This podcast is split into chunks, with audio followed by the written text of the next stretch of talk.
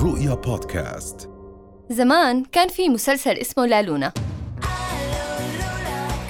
قصة المسلسل بتحكي عن شاب صحي من النوم لقى حاله محول لبنت. كيف؟ ليش؟ شو الأسباب؟ مجهولة جد كان عبارة عن ضحك هستيري هالمسلسل. تخيل حالك تصحى من النوم تلاقي حالك بنت. أنا مني وعلي لو صحيت لقيت حالي شاب أول إشي بعمله بطلع من البيت وبرجع تاني يوم بدون ما ألاقي زخ مكالمات جاي من أهلي على الساعة 12 كتابنا اليوم من سلسلة حوجن رواية هناك من تأليف الكاتب السعودي إبراهيم عباس اللي كتب سلسلة بعنوان حوجن هناك بنيامين. أكثر الكتب إثارة للجدل في الوطن العربي وخصوصا إنها من كاتب سعودي لأنه مضمونها بيحكي عن الجن والخيال وهاي خليها للحلقة الجاي. أما عن هناك فالشخصية الرئيسية في الرواية شاب طبيعي بعمر العشرين مش بالتسعين زي حوجن عايش حياة طبيعية واسمه حسام خالد الشريف. أعتقد إنه الكاتب ضل يحط رقمه الوطني. المهم حسام أبوه متوفي من خمس سنوات وأمه ماتت بسببه بحادث سير رهيب. ناتج عن السرعة بسواقة. بهداك اليوم لأنهم كانوا متأخرين على العرس. وقلب العرس جنازة وإجت الحزينة تفرح بالقبر لقت لها مطرح.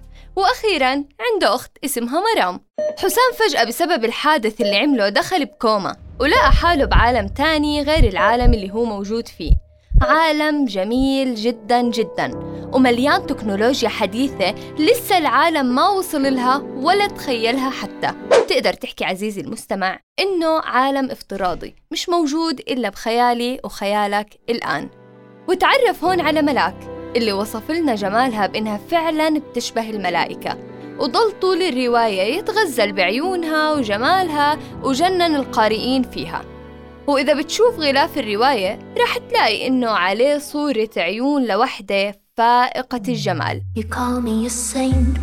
know. المهم هذا الحادث اللي عمله حسام وخلاه يخسر أمه نقله من عالم لعالم تاني زي ما حكينا. هذا العالم اتعلم فيه حسام كل إشي ممكن يخطر في بالكم من القدرات العملية والعلمية وحتى الجسدية. تعلم السياسة وصار سياسي رهيب غير موسيقى بيتهوفن وأسرارها. الرسم الفنون القتالية ومليون شغلة مش عادية. يعني صار ينطبق عليه المثل سبع صنايع وهالبخت ضايع.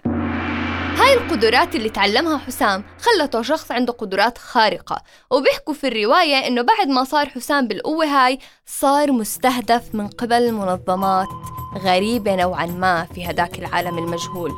صاروا يلحقوه عشان يقتلوه ويرجع لعالمه الحقيقي بعد ما يموت.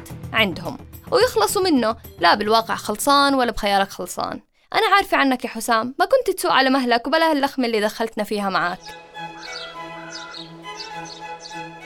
طبعا في العالم الخيالي اللي سافرت روح حسام عليه كان ناسي مين هو ووين أهله. بس كان بيعرف إنه عنده أم وأخت بدون تفاصيل لدرجة إنه أحد المنظمات هددوه بأمه وهو صدق هذا التهديد وكان راح يسلم حاله لو ما أنقذته ملاك.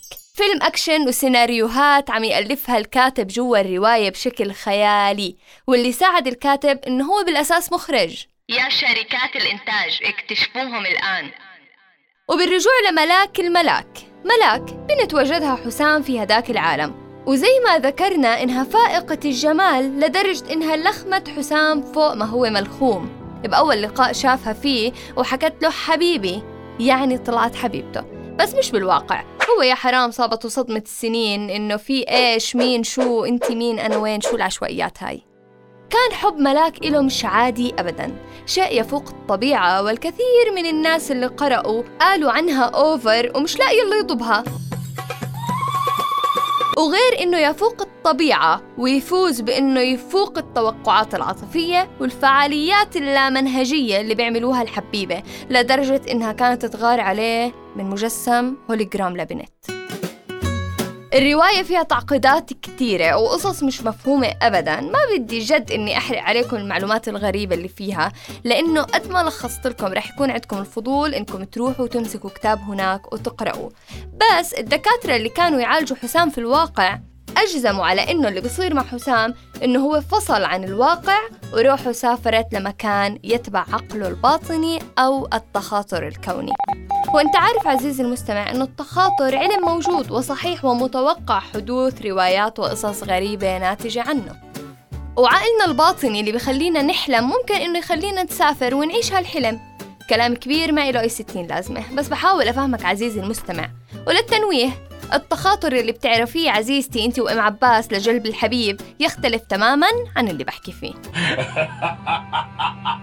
أما بالنسبة للتخاطر عشان نكون فاهمين شو معناه العلمي حكوا إنه هو مصطلح صاغه فريدريك مايرز عام 1882 ويشير إلى المقدرة على التواصل ونقل المعلومات من عقل إنسان لآخر أي أنه يعني القدرة على اكتساب معلومات من أي كائن واعي آخر.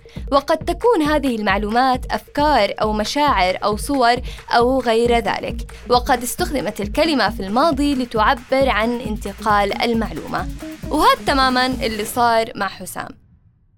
وبحب أحكي لك عزيزي المستمع إنه قصة حسام حقيقية. منقولة عن لسان الشخص اللي عاش هالتجربة والكاتب عمل على صياغتها وشوية بهارات. باقي التفاصيل رح أتركها لكتاب بنيامين. ولأنكم عزيزين على قلبي رح أغششكم شغلة من كتاب بنيامين. هناك راح تلاقوا حوجا وحسام في مكان واحد.